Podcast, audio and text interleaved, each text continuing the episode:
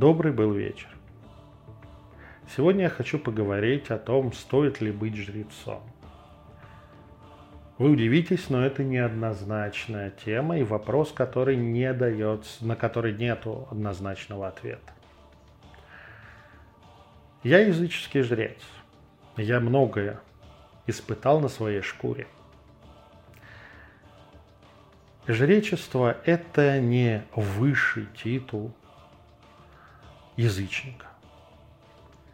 Это совершенно другое. Жречество – это ситуация, когда ты свою жизнь, свою личность, свое, свою работу, свои отношения, все это посвящаешь своему Богу.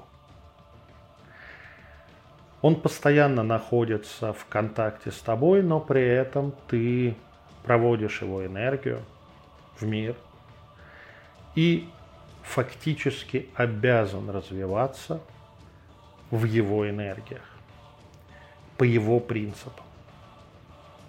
Для нормального обычного человека или же язычника, который увлекается и которому нравится контакт с божественным, это глубоко не обязательно. Есть форма взаимодействия, когда боги покровительствуют тебе, когда они помогают твоим начинаниям, когда ты в любой момент можешь обратиться за помощью, поддержкой или наоборот для выражения собственного восхищения и любви, но ты не жрец. Твоя жизнь не принадлежит конкретному Богу, и ты не обязан Ему служить, не обязан Ему отдавать свое существование, как оно есть. Жрецы же обязаны. Жрец не может сказать, с меня хватит, я хочу обычных нормальных отношений. Если ты жрец Локи, то они все будут через жопу. Если ты жрец Хель, то ты неоднократно умрешь в своем развитии, в своих отношениях, в своей работе. И ты должен в них тоже следовать принципам божества. Поэтому меня не, несколько задевает, что ли. Как-то делает мне грустно, когда человек не понимающий, не понимающий, насколько это сложно и главное, насколько это обязывающе мечтает о жречестве. Не для того, чтобы отдать себя Богу, не для того, чтобы служить Ему и проводить Его энергию, а чтобы получить титул, чтобы получить лейбл «Я жрец», «Я могу говорить от лица божества». Любой язычник может говорить от лица божества. Любой язычник может авторитетно рассказывать о своем опыте. не всякий жрец может быть адекватен в этом. Но как ачивка, это стало для многих, типа, я хочу это получить, чтобы просто было.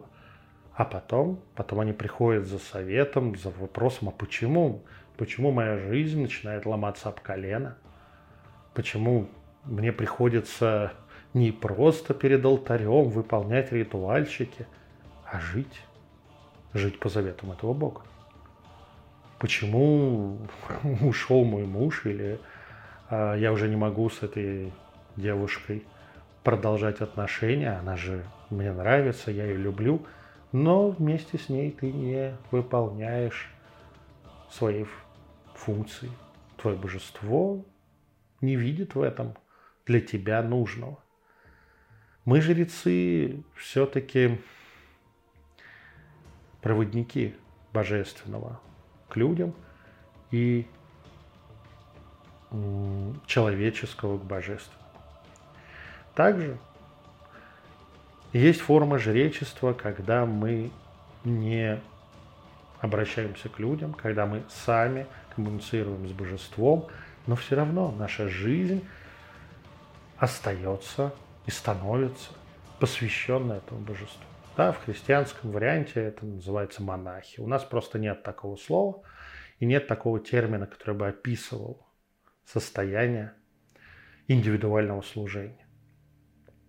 Если вы когда-нибудь задумывались, а не хотите ли вы стать жрецом того или иного бога, подумайте, вы действительно не 8 часов в день, а 24 на 7 хотите служить этому Богу, чтобы от того, как вы проводите энергию, зависела ваша судьба, ваша работа, ваши отношения. Вы действительно этого хотите?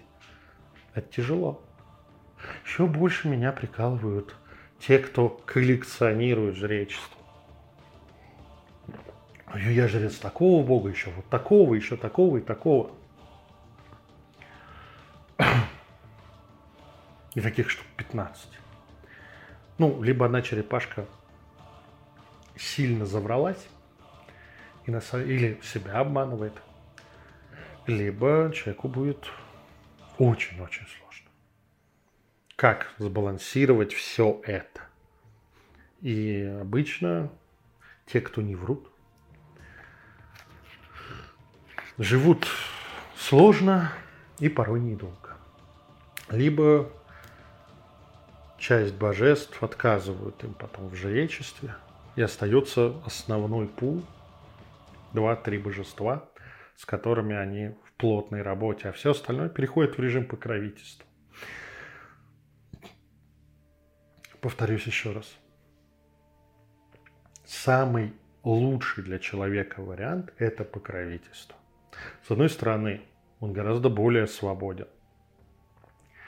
Он очень вправе выбирать то, что ему нужно, то, что он хочет, и, то, и жить так, как ему угодно. При этом боги благоволят ему и помогают в том, что, в чем считают нужным. Это замечательно.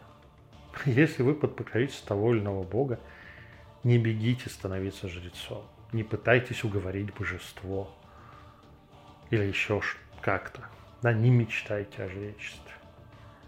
Если у вас не будет другого выбора, если вы действительно почувствуете, что отныне и до конца жизни готовы служить жрецом, Богу, тогда только приходите в жрецы. Потому что жречество, еще раз скажу, это отягощение, это усложнение жизни, а не бонус.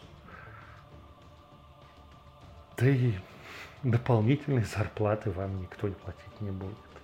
А вот дополнительные трудности и испытания на своем жизненном пути вы получите. Ну что ж, доброго вам суток.